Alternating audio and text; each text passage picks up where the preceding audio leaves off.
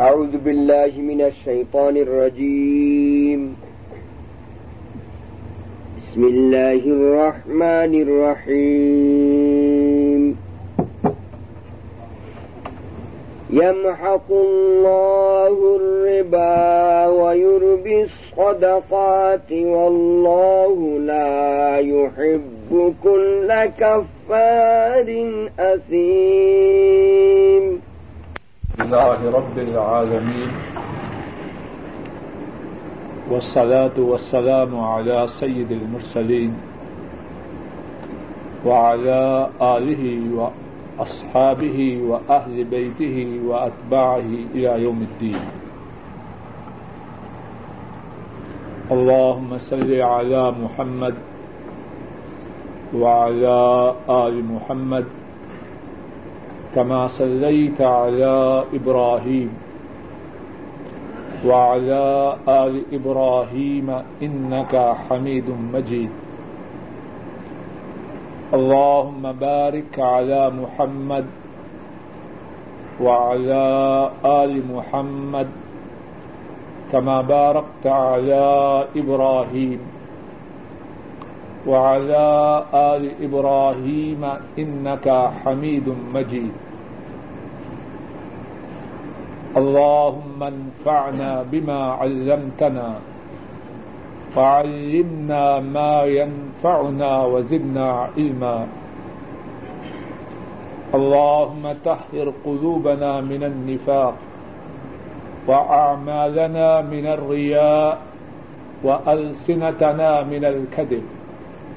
وأعيننا من الخيانة فإنك تعلم خائنة الأعين وما تخفي الصدور سبحانك لا علم لنا إلا ما علمتنا إنك أنت العليم الحكيم رب اشرح لي صدري ويسر لي أمري واحلل عقدة من لساني يفقه قولي. أعوذ بالله من الشيطان الرجيم. يمحق الله الربا. يمحق الله الربا ويربي الصدقات. والله لا يحب كل كفار أثيم.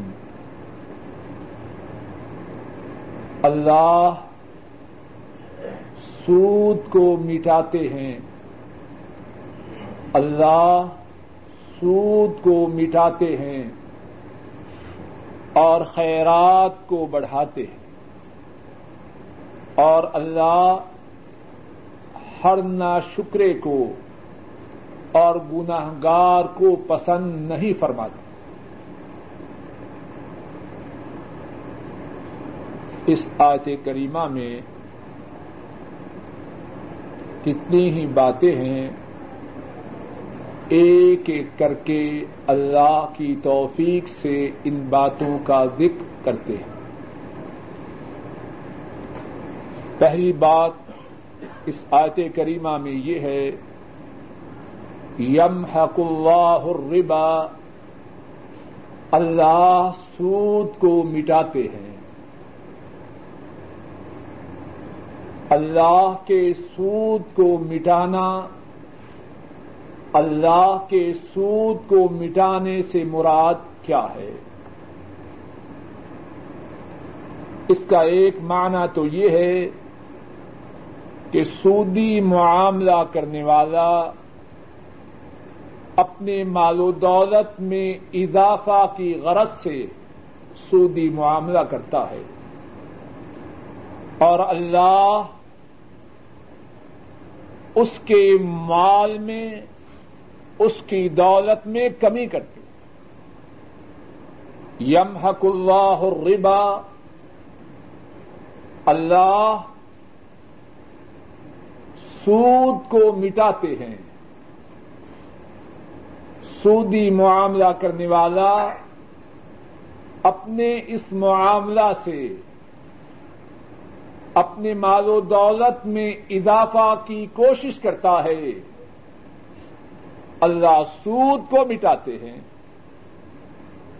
وہ اضافہ کی سوچتا ہے، اللہ اس میں کمی کرتے ہیں۔ اور جب بندہ کے ارادہ میں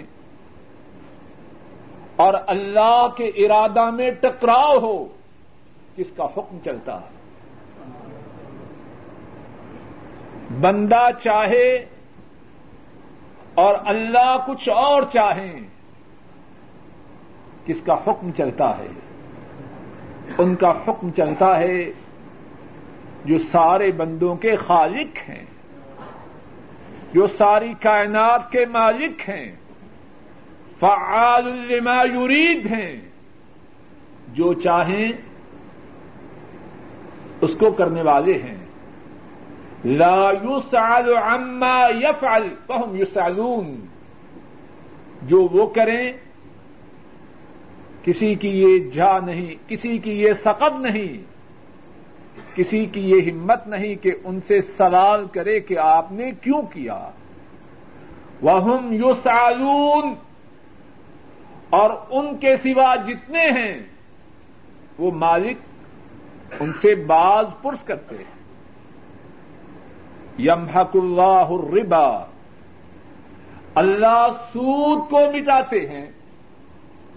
اور ایک حدیث پاک میں ہے۔ امام احمد رحمہ اللہ وہ بیان کرتے ہیں۔ حضرت عبد اللہ ابن مسعود رضی اللہ تعالی ان وہ روایت کرتے ہیں۔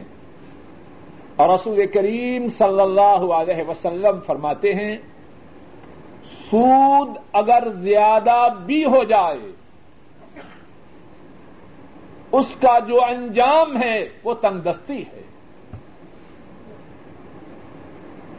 کتنی کثیر تعداد میں سودی مال و دولت ہو جائے، اس کا انجام تنگ دستی ہے۔ اللہ کے سود کے مٹانے کا ایک معنی یہ ہے کہ سودی معاملہ کے کرنے والے میں کرنے والے کے مال و دولت میں اللہ کمی ڈالتے ہیں۔ اور دوسرا معنی یہ ہے کہ سود سے کمائی ہوئی جو دولت ہے، اس سے برکت اٹھ جاتی ہے۔ اس سے برکت چھن جاتی ہے۔ اور جس مال سے اللہ برکت چھین لے، اس مال سے غربت و افلاس اچھی ہے۔ اور اصل بات تو مال کی برکت ہے۔ ایک آدمی کے پاس اربوں کے حساب سے مال و دولت ہو اور برکت اٹھ جائے۔ جب برکت اٹھ گئی اس مال سے اسے نفع ہوگا یا نقصان ہوگا؟ وہ مال اس کی بربادی کا سبب بنے گا۔ اس عظیم دولت سے کیا فائدہ؟ جو انسان کی سعادت کی بجائے اس کی بدبختی کا سبب بنے۔ اور پھر سود سے خیر و برکت کا جو اٹھنا ہے، وہ ایک اور انداز سے بھی ہے۔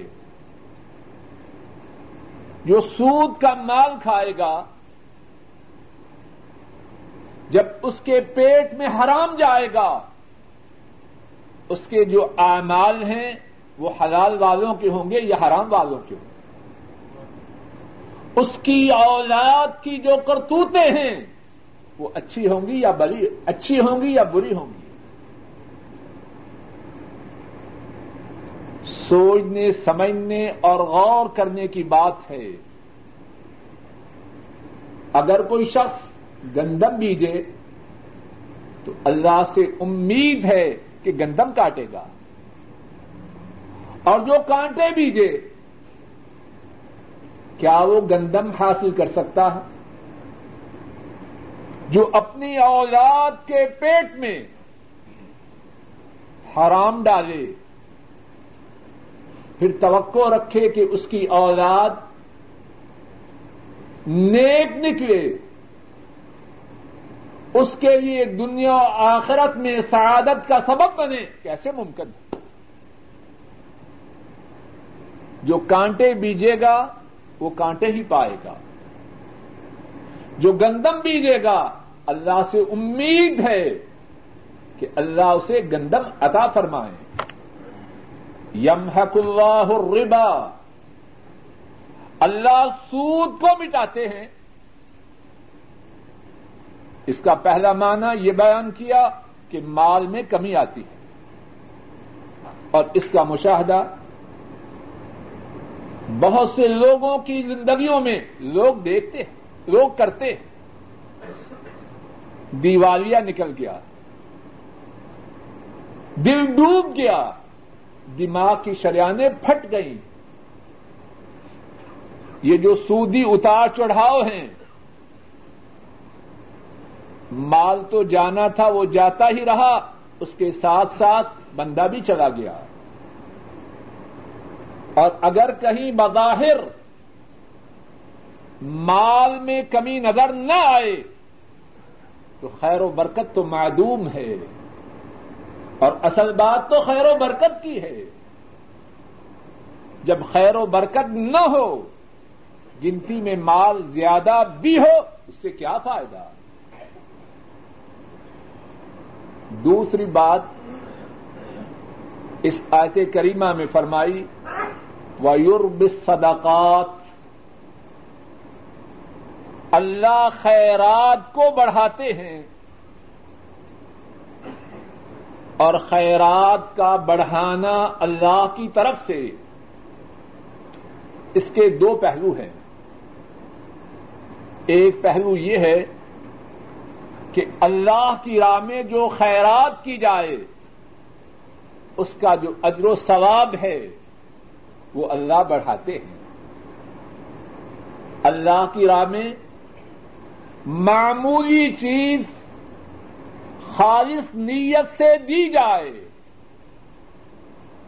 اللہ اس کا اجر و ثواب پہاڑ کے برابر کر دیتے۔ صحیح بخاری میں ہے، حضرت ابو ہریرا رضی اللہ تعالی عنہ وہ بیان فرماتے ہیں، رسول کریم صلی اللہ علیہ وسلم نے ارشاد فرمایا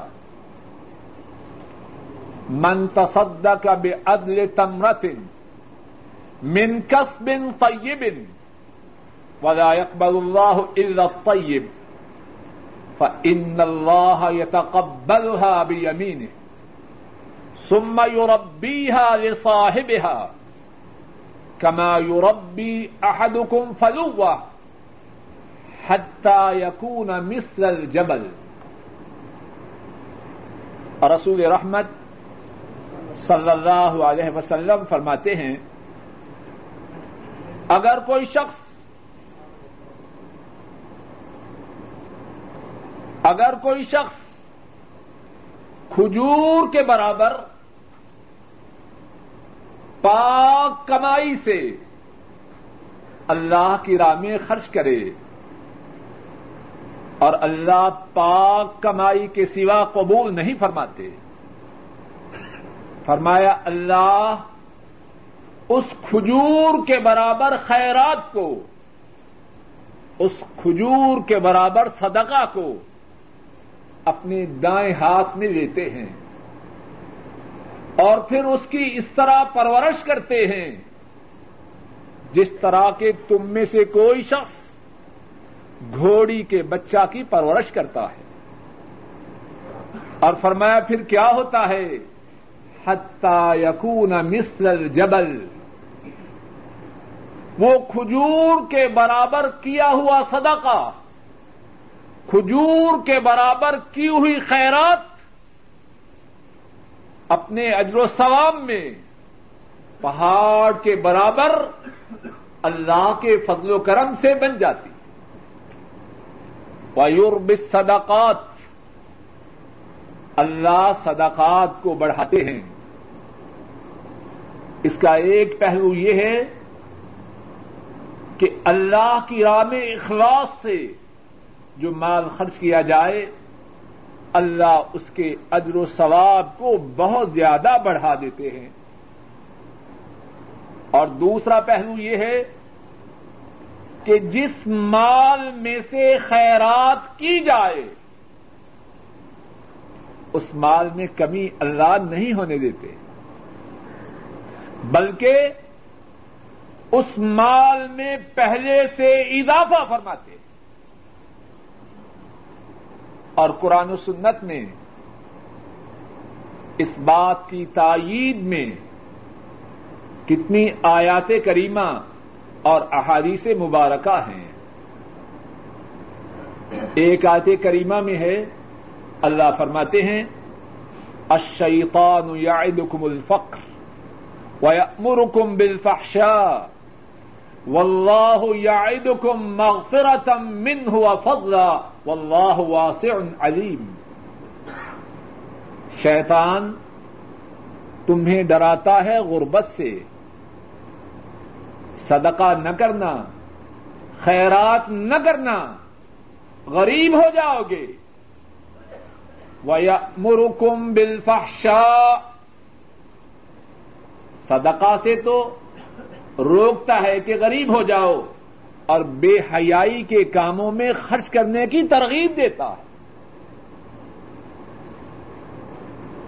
واللہ یعدکم مغفرتا منہ وفضلا۔ اور اللہ تم سے وعدہ کرتے ہیں۔ تم میری راہ میں خرچ کرو۔ میں تمہارے گناہوں کو معاف کروں گا اور تمہیں پہلے سے زیادہ عطا فرماؤں گا۔ واللہ یعدکم مغفرتا منہ وفضلا اللہ وعدہ فرماتے ہیں، تم خرچ کرو، تمہارے گناہوں کو معاف کروں گا اور تمہیں زیادہ عطا فرماؤں گا۔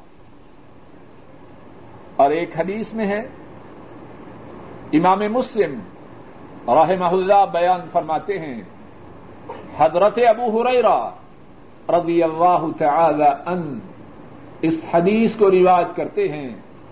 رسول کریم صلی اللہ علیہ وسلم فرماتے ہیں، اللہ مالک الملک خود فرماتے ہیں یبن آدم، انفق انفق علیک۔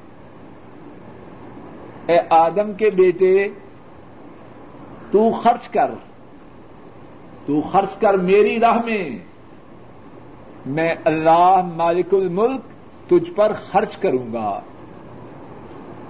اب ذرا غور کیجیے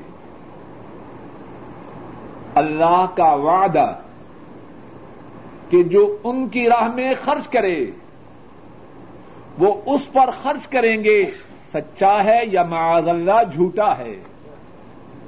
پمن اصدق من اللہ قیلا اللہ سے سچا بات میں کون ہے؟ ومن اصدق من اللہ حدیثا اللہ سے سچا فرمان اور زیادہ کس کا ہے؟ ومن اوفا بعہدہ من اللہ اللہ سے زیادہ اپنے وعدہ کو پورا کرنے والا کون ہے؟ کیا فرمایا؟ یبن آدم، انفق انفق علیک۔ اے آدم کے بیٹے، تو خرچ کر، میں تجھ پہ خرچ کروں گا۔ اور اللہ کا وعدہ سچ ہے۔ اللہ کا وعدہ حق ہے۔ اس میں ہیرا پھیری نہیں۔ اور دوسری بات، اسی حدیث پاک میں جو سمجھنے کی ہے، بندہ جب خرچ کرے گا، تو اپنی حیثیت کے مطابق خرچ کرے گا۔ اور جب اللہ مالک اس بندے پر، بندے کی طرف سے اللہ کی راہ میں خرچ کرنے کے عوض میں خرچ کریں گے، تو وہ کس کی حیثیت کے مطابق خرچ کریں گے؟ بھائیوں بات سمجھنے کی۔ اے آدم کے بیٹے، تو خرچ کر۔ اللہ فرماتے ہیں، میں تجھ پہ خرچ کروں گا۔ جب بندہ خرچ کرے اپنی طاقت کے مطابق، تو کائنات کے مالک اللہ۔ وہ اس پہ خرچ کریں گے اپنی شان کے مطابق۔ اور جس پہ وہ خرچ کریں اپنی شان کے مطابق، اسے اپنے خرچ کیے سے تھوڑا ملے گا، یا اس کے برابر ملے گا، یا اس سے زیادہ ملے گا۔ یم حق اللہ الربا و یورب صدقات اللہ سود کو مٹاتے ہیں۔ اور خیرات کو بڑھاتے ہیں۔ اور اللہ اکبر، کتنا پیارا انداز ہے بات کے سمجھانے کا۔ اور کیوں نہ ہو، اللہ سے زیادہ اعلی انداز، تو بات سمجھانے کا کسی کا نہیں۔ بات کے دونوں پہلوؤں کو انسانیت کے سامنے رکھا۔ سودی معاملہ کرو۔ اللہ نے اس کو مٹانا ہے۔ اللہ کی راہ میں خیرات کرو۔ اللہ نے تمہارے مال میں برکت ڈالنی ہے۔ اب دونوں میں سے جو بات تمہیں پسند ہے، وہ اختیار کرو اب کتنا بد نصیب ہے وہ۔ کتنا بدبخت ہے وہ، اس کو چنے جس کے متعلق اللہ کا فرمان ہے کہ انہوں نے اس کو مٹانا ہے اور اس کو چھوڑے، جس کے متعلق اللہ کا فرمان ہے کہ انہوں نے اس میں اضافہ فرمانا۔ اس سے زیادہ کوئی اور بے وقوف ہے؟ جواب دیجیے ایک طرف مٹانے کی وعید ہے اور دوسری طرف بڑھانے کی بشارت ہے اور وعید ان کی طرف سے ہے جو قادر ہیں اور وعید ان کی طرف سے ہے جو سچے ہیں اور بشارت بھی ان کی طرف سے ہے جو قادر ہیں اور سچے ہیں ہر آدمی فیصلہ کرے کہ اس نے دونوں میں سے کس بات کو چننا ہے۔ اور پھر فرمایا، واللہ لا يحب كل کفار اثیم اللہ ہر کفر کرنے والے کو، ہر گناہ گار کو پسند نہیں فرماتے۔ آیت شریفہ کے اس حصہ میں جو باتیں ہیں، ان میں سے ایک بات یہ ہے کہ اللہ کے سود سے روکنے کے بعد پھر سودی معاملہ کرنے والا اس میں ایمان کی خصلت نہیں، اس میں کافروں والی خصلت ہے۔ واللہ لا يحب کل کفار اسیم۔ اللہ کے منع کرنے کے باوجود، اللہ کے روکنے کے باوجود سودی معاملہ کرنے والا، اس میں ایمان کی خصلت نہیں، اس میں کافروں والی خصلت ہے۔ اس میں گناگاروں والی خصلت ہے۔ اور جو کافر ہیں، جو گناگار ہیں، اللہ ان سے پیار نہیں کرتا۔ اب سودی معاملہ کرنے والا اپنے متعلق فیصلہ کرے۔ وہ ایمان والوں کی سب میں آنا چاہتا ہے۔ یا اپنے اندر وہ خصلتیں لانا چاہتا ہے۔ جو کافروں کی ہیں، جو گناگاروں کی ہیں۔ اور اگر وہ مصر ہے، اگر اس کا اصرار ہے، اپنے اندر کافروں والی خصلتیں لانے کا، تو پھر سن لے کہ کفر کرنے والوں سے اللہ پیار نہیں کرتے۔ گناہ پر اصرار کرنے والوں پر، گناہ پر اصرار کرنے والوں سے اللہ پیار نہیں کرتے۔ اور جب اللہ ان سے پیار نہیں کرتے، تو پھر ان کا انجام کیسا ہوگا؟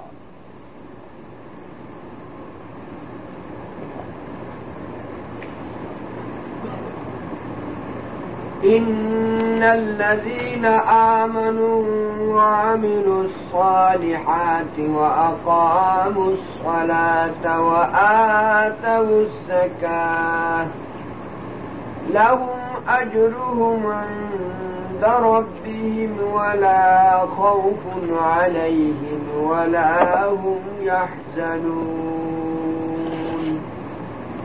إن الذين آمنوا وعملوا الصالحات وأقاموا الصلاة وآتوا الزكاة لهم أجرهم عند ربهم ولا خوف عليهم ولا هم يحزنون بے شک وہ لوگ جو ایمان لائے اور انہوں نے اچھے اعمال کیے اور انہوں نے نماز کو قائم کیا اور زکوٰۃ کو ادا کیا۔ ان کے لیے اجر ہے، ان کے رب کے ہاں۔ نہیں ڈر ان پر اور نہ وہ غم کھائیں گے۔ بے شک وہ لوگ جو ایمان لائے اور انہوں نے اچھے اعمال کیے۔ اور انہوں نے نماز کو قائم کیا اور زکوٰۃ کو ادا کیا۔ ان کے لیے اجر ہے ان کے رب کے ہاں۔ اور نہیں ڈر ان پر اور نہ وہ غم کھائیں گے۔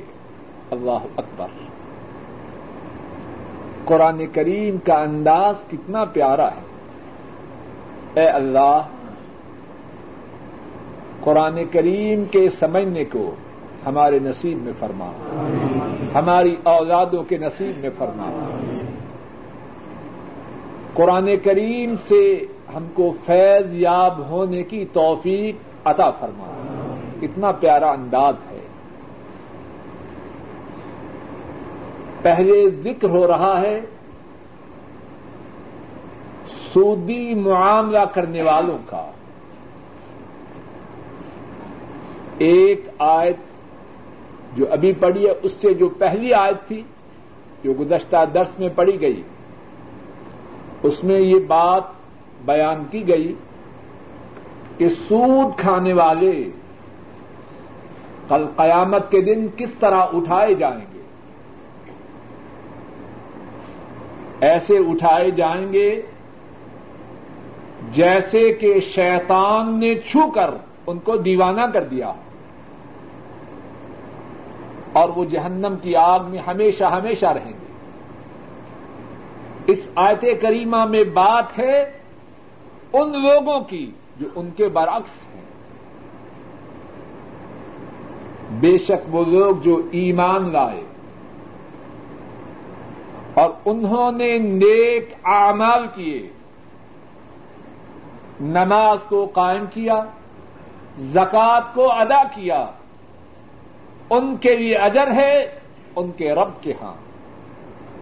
اور ان پہ کوئی ڈر نہیں، اور نہ وہ غم کھائیں گے۔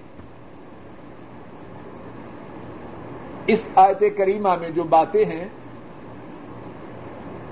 ان میں سے ایک بات یہ ہے کہ اللہ مالک الملک نے اس گروہ مقدس کا جب ذکر فرمایا تو ان کے متعلق چار باتوں کا ذکر کیا۔ نمبر ایک، وہ ایمان لائے۔ نمبر دو، انہوں نے نیک اعمال کیے۔ نمبر تین، انہوں نے نماز کو قائم کیا۔ نمبر چار، انہوں نے زکات کو ادا کیا۔ بات ذرا سمجھیے۔ نماز کا قائم کرنا اور زکات کو ادا کرنا، نماز کا قائم کرنا اور زکات کا ادا کرنا، یہ نیک اعمال سے ہے کہ نہیں؟ جواب دیجیے پیچھے سے جواب نہیں آ رہا۔ اللہ مالک الملک نے اس مقدس گروہ کے متعلق یہ بیان فرمایا کہ وہ چار قسم کی خوبیوں سے متصف ہیں۔ نمبر ایک، وہ ایمان لائے۔ نمبر دو، انہوں نے نیک اعمال کیے۔ نمبر تین، انہوں نے نماز پڑھی۔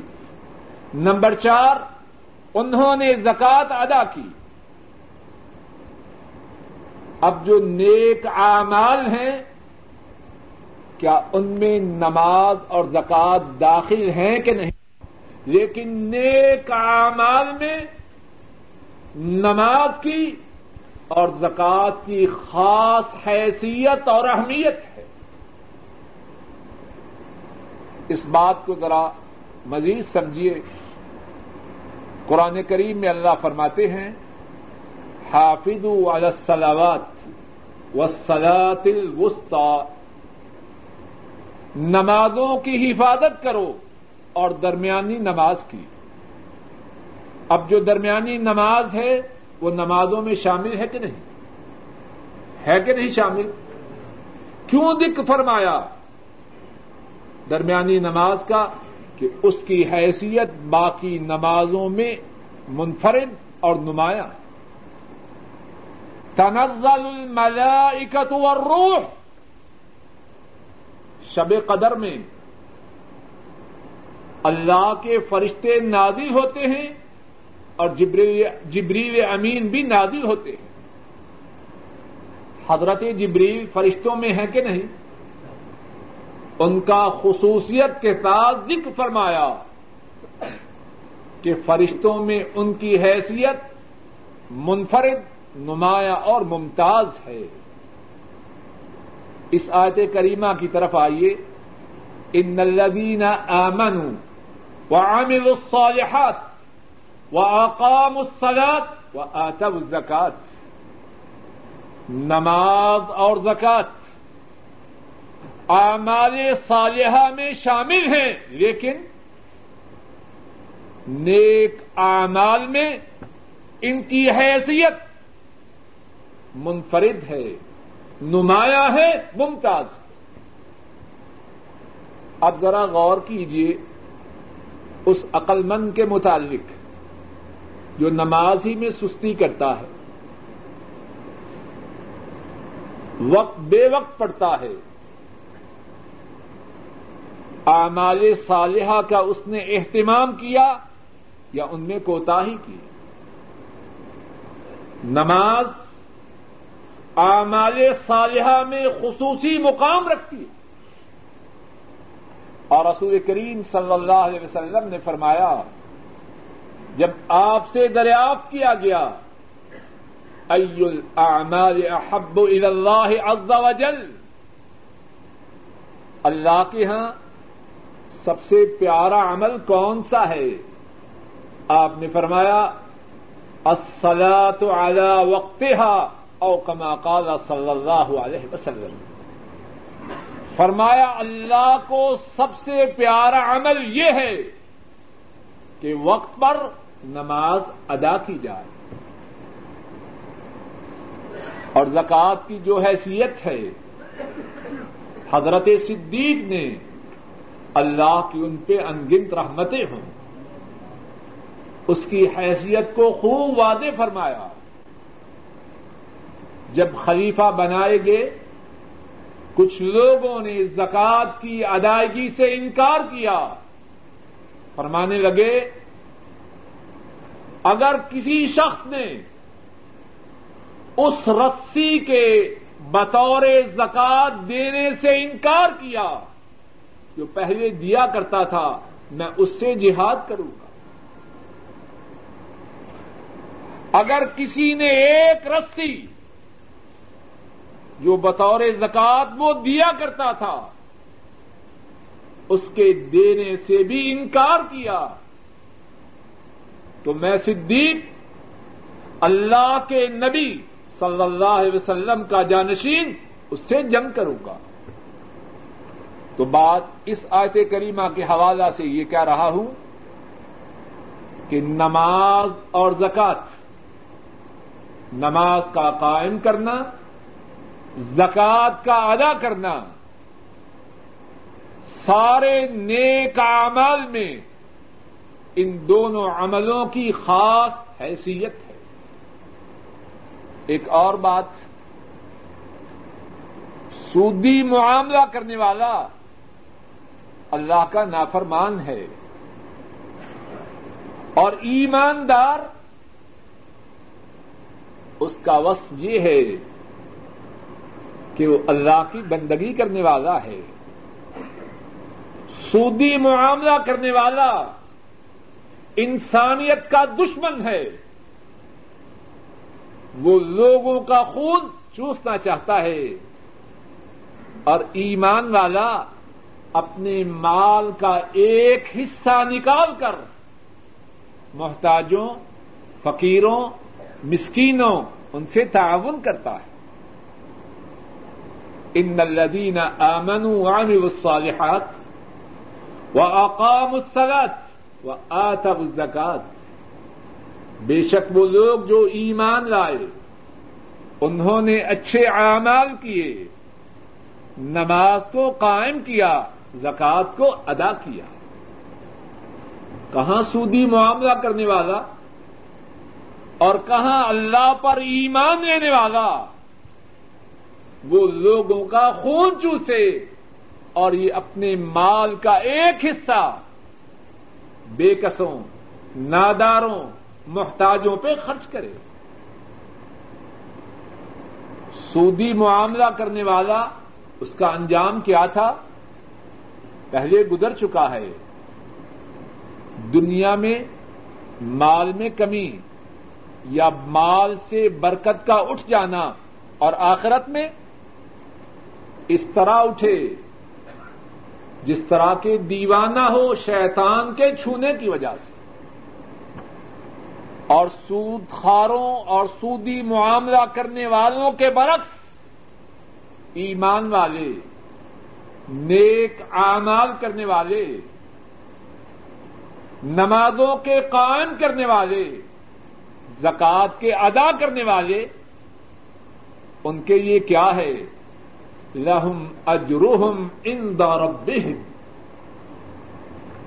ان کے لیے سلا ہے۔ کس کے ہاں؟ ان کے رب کے ہاں۔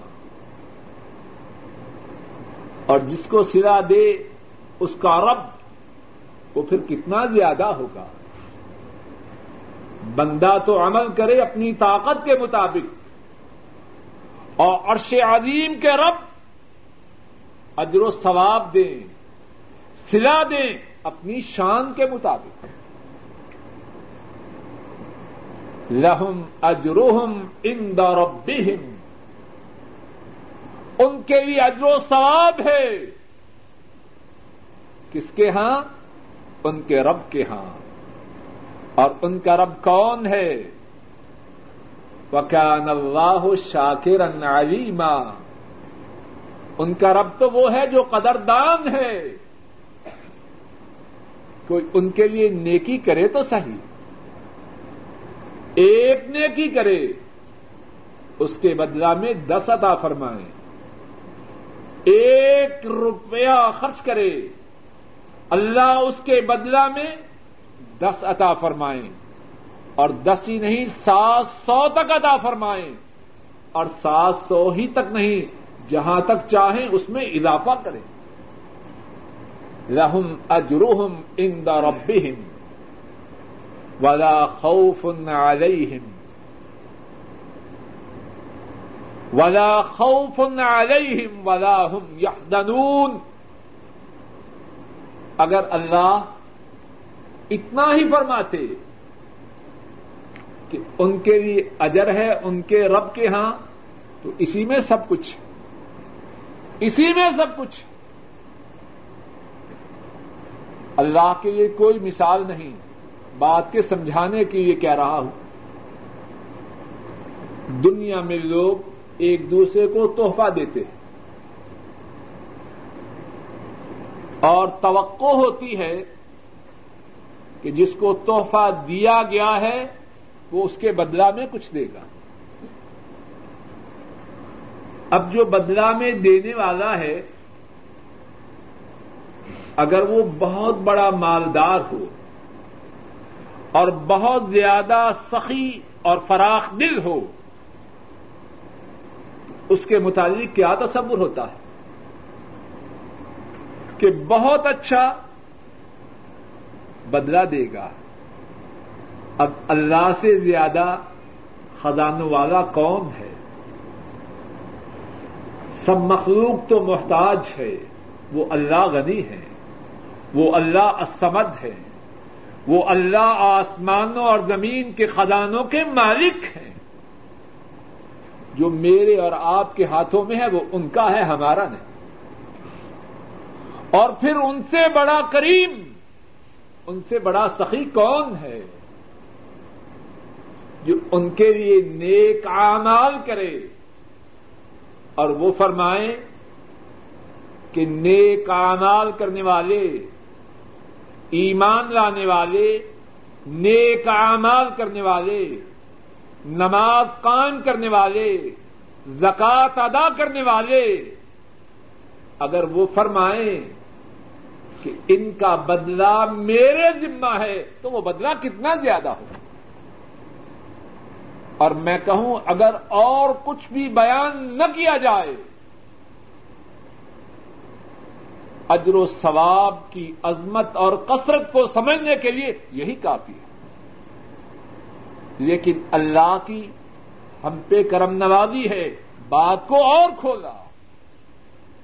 ولا خوف علیہم۔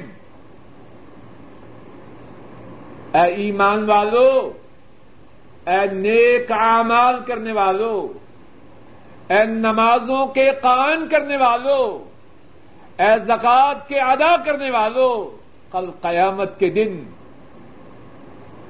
جب انتہائی دہشتناک، ہیبتناک، خوفناک کیفیت ہوگی۔ تم پہ کوئی ڈر نہ ہوگا۔ اور اس دن کتنی ہیبت ہوگی، کتنی دہشت ہوگی۔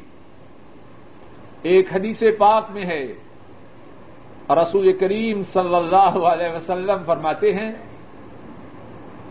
کل قیامت کے دن لوگ ننگے بدن، ننگے قدم اور ابتدائی حالت میں اٹھائے جائیں۔ گے یحشر الناس یوم القیامت حفاتن عوراتن غرلا کل قیامت کے دن لوگ اٹھائے جائیں گے۔ ننگے بدن، ننگے قدم۔ اور ابتدائی حالت میں کہ ختنہ بھی نہ ہوگا۔ عائشہ صدیقہ رضی اللہ تعالی عنہا۔ آپ صلی اللہ علیہ وسلم کے اس فرمان کو سنتی ہیں، عرض کرتی ہیں۔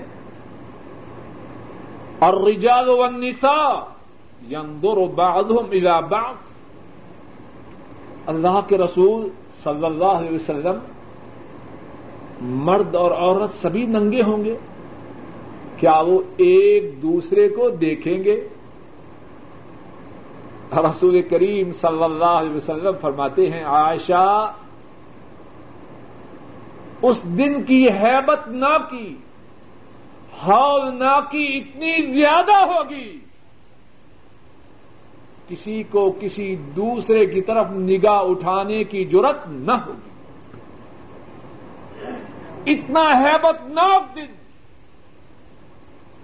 اور یہ ایمان والے نیک اعمال والے، نمازوں والے زکات والے، لا خوف علیہم۔ ان پہ ڈر نہ ہوگا۔ وہ من فضا ان یوم دن آمنون۔ وہ اس دن کی گھبراہٹ سے، اس دن کے اضطراب سے، اس دن کی بے چینی سے امن و سکون میں ہوں گے۔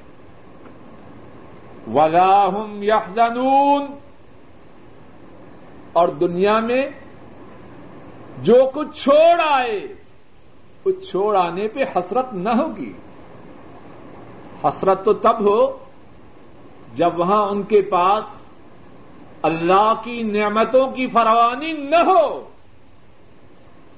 وہاں اللہ کی طرف سے اتنی نوادشات ہوگی، اتنی عنایات ہوگی۔ کہ گزری ہوئی نعمتوں پہ حسرت کا کرنا یہ ان کے قریب بھی نہ پھٹکے گا۔ لا خوف علیہم ولا هم یحزنون۔ نہ ان پہ ڈر ہوگا اور نہ ہی وہ غم کھائیں گے۔ اللہ کہنے والے کو اور سننے والوں کو انہی لوگوں میں شامل فرمائے۔ يا أيها الذين آمنوا اتقوا الله وذروا ما بقي من الربا إن كنتم مؤمنين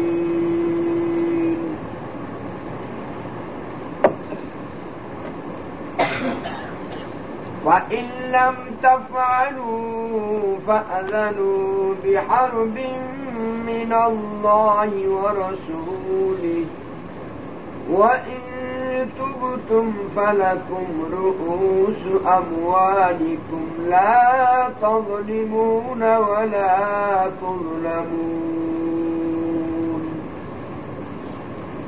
يا أيها الذين آمنوا اتقوا الله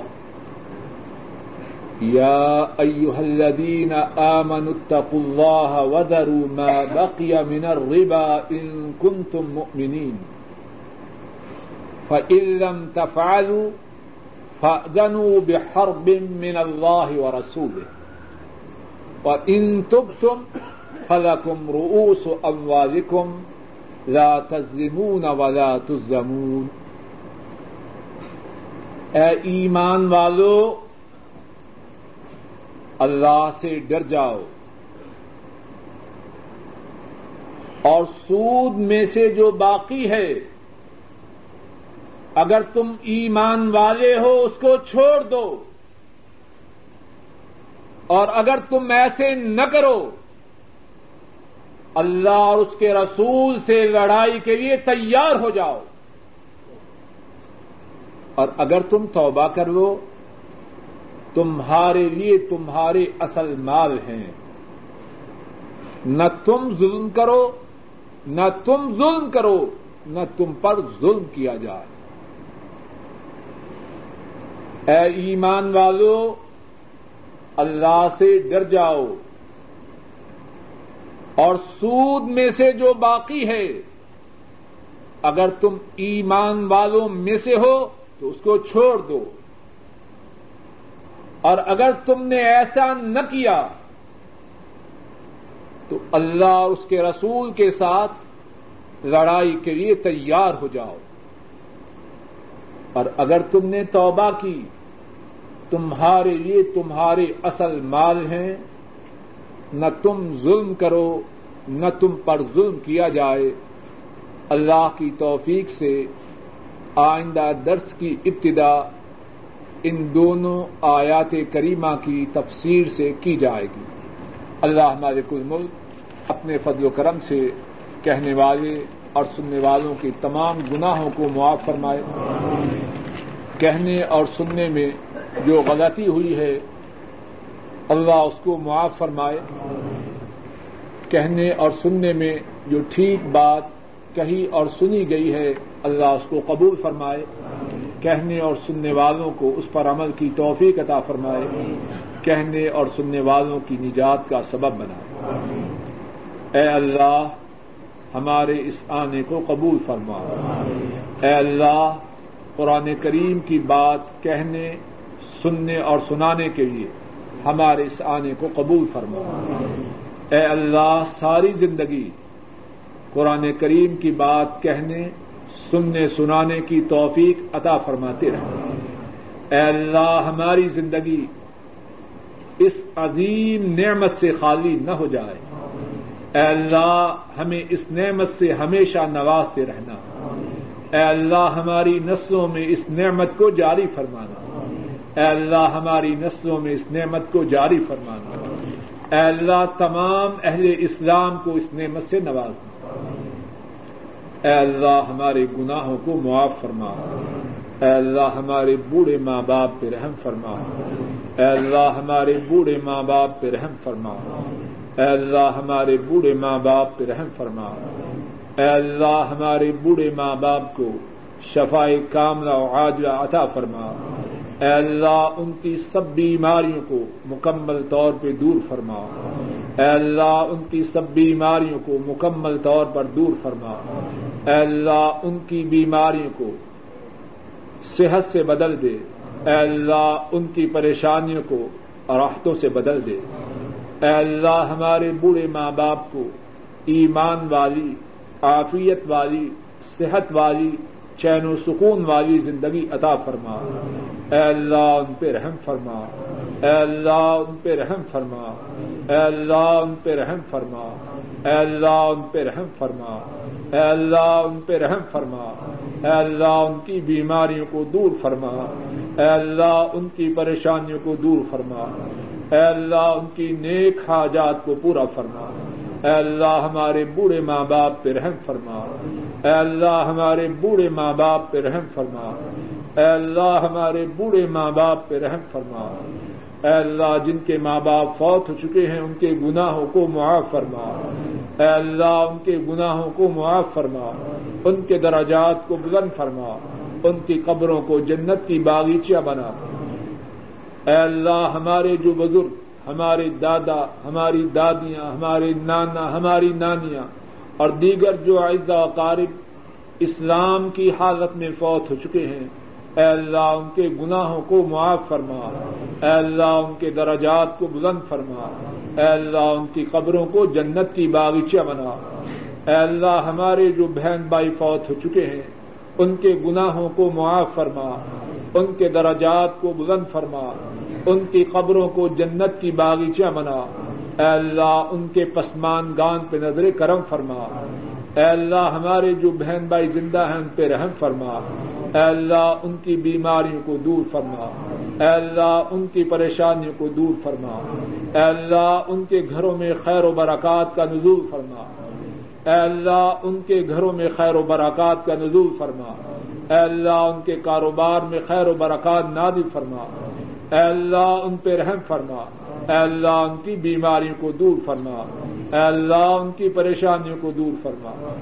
اے اللہ، ہمارے بیوی بچوں پہ رحم فرما۔ اے اللہ ہمارے بیوی بچوں کی بیماریوں کو دور فرما۔ اے اللہ ہمارے بیوی بچوں کی بیماریوں کو دور فرما۔ اے اللہ ہمارے بیوی بچوں کی بیماریوں کو دور فرما۔ اے اللہ ان کی پریشانیوں کو دور فرما۔ اے اللہ ان کی پریشانیوں کو دور فرما۔ اے اللہ ان کی پریشانیوں کو دور فرما۔ اے اللہ ان کے نیک ارادوں کو پورا فرما۔ اے اللہ ان کے نیک ارادوں کو پورا فرما۔ اے اللہ ہماری اولادوں کو نیک ارادے عطا فرما۔ اے اللہ بہترین پروگرام عطا فرما۔ اے اللہ ہمارے بیوی بچوں کو ہماری آنکھوں کی ٹھنڈک بنا۔ اے اللہ ہمارے لیے باعث نعمت ہوں۔ اے اللہ ہمارے لیے باعث سعادت ہوں۔ اے اللہ ہمارے لیے باعث رحمت ہوں۔ اے اللہ کتاب و سنت پر عمل کرنے والے ہوں۔ اے اللہ کتاب و سنت کو سمجھنے والے ہوں۔ اے اللہ، کتاب و سنت کی سربلندی کے لیے کوشش کرنے والے ہوں۔ اے اللہ، کتاب و سنت پر چلنے والے ہوں۔ اے اللہ، ہماری اولادوں کو دین میں ہم سے آگے فرما۔ اے اللہ، ہماری اولادوں کو ہماری آنکھوں کی ٹھنڈک بنا۔ اے اللہ، ہماری اولادیں ہمارے لیے باعث عذاب نہ بنے۔ اے اللہ، باعث مصیبت نہ بنے۔ اے اللہ، آپ سے دوری کا سبب نہ بنے۔ اے اللہ، ہمارے لیے نعمت ہو اے اللہ ہمارے لیے سعادت ہو۔ اے اللہ ہمارے لیے دنیاوی اور اخروی سعادت اور خیر کا سبب ہو۔ اے اللہ حاضرین مجلس کی تمام نیک حاجات کو پورا فرما۔ اے اللہ ہماری پریشانیوں کو دور فرما۔ اے اللہ ہماری پریشانیوں کو دور فرما۔ اے اللہ ہماری پریشانیوں کو دور فرما۔ اے اللہ ہمارے نیک ارادوں کو پورا فرما۔ اے اللہ ہمارے نیک پروگراموں کو پورا فرما۔ اے اللہ ہمیں نیک ارادے عطا فرما۔ اے اللہ ہمیں بہترین پروگرام عطا فرما۔ اے اللہ ہم پہ رحم فرما۔ اے اللہ ہم پہ رحم فرما۔ اے اللہ ہم پہ رحم فرما۔ اے اللہ ہماری بیماریوں کو دور فرما۔ اے اللہ ہماری بیماریوں کو دور فرما۔ اے اللہ ہماری بیماریوں کو دور فرما۔ اے اللہ اپنے فضل و کرم سے ہماری تمام نیک حاجات کو پورا فرما۔ اے اللہ ہم کو دین پر استقامت عطا فرما۔ اے اللہ دین پر استقامت عطا فرما۔ اے اللہ شیطان کے شرور و فتن سے محفوظ فرما۔ اے اللہ شیطان کے شرور و فتن سے محفوظ فرما۔ اے اللہ شریروں کے شرور و فتن سے محفوظ فرما۔ اے اللہ اپنے فضل و کرم سے ہم پہ رحم فرما۔ اے اللہ ہم پہ رحم فرما۔ اے اللہ ہم پہ رحم فرما۔ اے اللہ، اپنے فضل و کرم سے کتاب و سنت پر چلنا ہمارے لیے آسان فرما۔ اے اللہ، کائنات کے تمام مسلمانوں پہ رحم فرما۔ اے اللہ، کائنات کے تمام مسلمانوں پہ رحم فرما۔ اے اللہ، امت مسلمہ پر نظر کرم فرما۔ اے اللہ، امت مسلمہ پر رحم فرما۔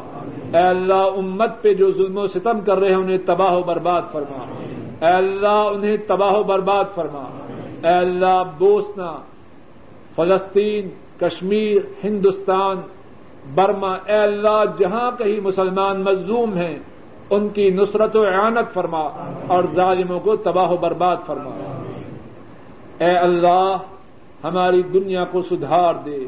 اے اللہ، ہماری آخرت کو سدھار دے۔ اے اللہ، ہماری دنیا کو سدھار دے۔ اے اللہ، ہماری آخرت کو سدھار دے۔ اے اللہ، جب موت کا وقت آئے تو ایمان کی حالت میں آئے۔ اے اللہ، قبر کے عذاب سے محفوظ فرمانا۔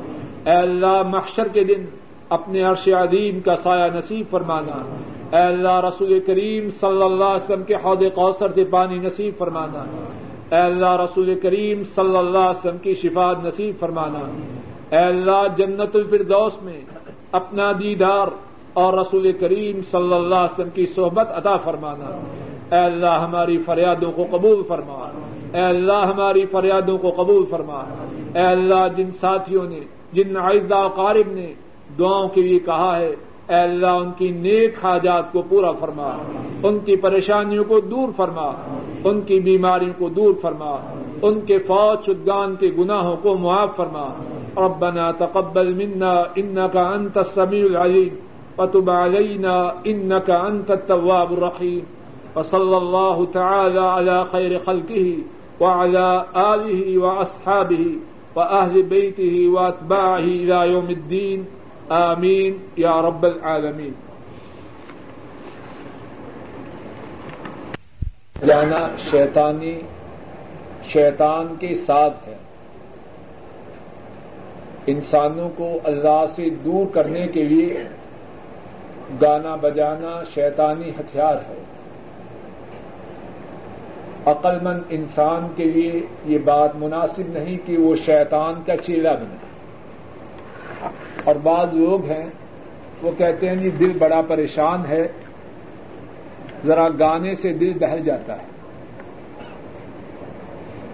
اس ظالم نے اپنے اللہ کو پہچانا ہی نہیں۔ وہ اللہ جس نے اس کو اور سب انسانوں کو بنایا ہے، اس اللہ نے اپنے بندوں کی پریشانی کا حل وہ بھی نازل فرمایا ہے۔ پریشانیوں کا حل قرآن کریم ہے۔ اے ظالم، اگر تو پریشان ہے قرآن کریم کی تلاوت کر۔ اگر تو پریشان ہے اللہ کا ذکر کر۔ اللہ ذکر اللہ تطمئن القلوب۔ اللہ کے ذکر سے دل اطمینان حاصل کرتے ذرا بات کو سمجھیے، گاڑی جس فیکٹری والوں نے بنائی ہے، انہوں نے کہا ہے، اگر گاڑی میں یہ خرابی ہو، اس طرح درست کرنا۔ اب آئے کوئی اپنے آپ کو عقل مند کہنے والا کہے، نہیں، وہ فیکٹری والے کیا جانے؟ میں اس طرح اس گاڑی کی اصلاح نہ کروں گا، بلکہ اپنے طریقے سے کروں گا۔ لوگ اسے کیا کہیں گے؟ مینٹل کیس جس اللہ نے اس انسان کو بنایا ہے، انہوں نے یہ بھی فرمایا ہے اللہ بکر اللہ تطمئن القلوب اللہ کے ذکر کے ساتھ دلوں کو اطمینان آتا ہے۔ اور اللہ کے نبی حضرت محمد صلی اللہ علیہ وسلم، انہوں نے یہ بات بیان فرمائی ہے کہ جب اللہ کے گھر میں بیٹھ کر لوگ قرآن کریم کو سمجھے سمجھائیں،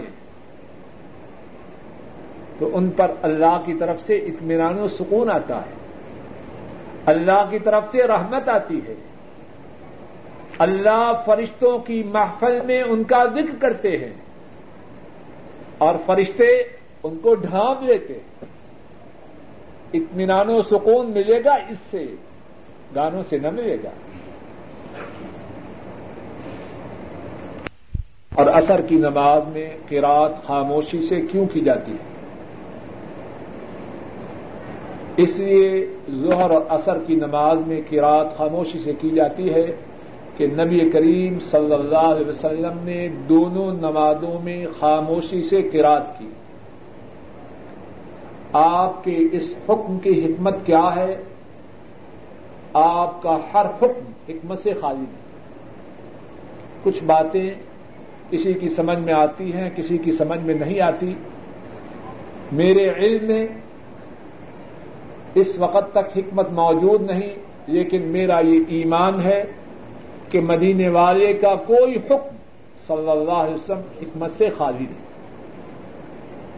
اور بحثیت آپ کے ماننے والے کے اور آپ کے پیروکار کے اتنی بات میرے لیے کافی ہے کہ انہوں نے اس طرح کیا، اس طرح کرنے کا حکم دیا، مجھے اس طرح کرنا ہے۔ دوسرا سوال یہ ہے کہ مسجد میں داخل ہونے کے بعد جو دو رقم نماز ادا کی جاتی ہے وہ کیا ہے؟ وہ تحیت المسجد ہے۔ اور اگر وقت ہو، فرض نماز کھڑی نہ ہو، تو دو رقط پڑھنا ضروری ہے۔ ہاں اگر کوئی شخص سنتیں پڑھ رہا ہے، فجر کی نماز سے پہلے گیا، ابھی فجر کی دو سنتیں پڑھنی ہے وہ دو سنتیں پڑھیں۔ اس نے سنتیں بھی پڑھ لی اور مسجد میں داخل ہونے کی جو دو رقط تھی، وہ بھی اسی کے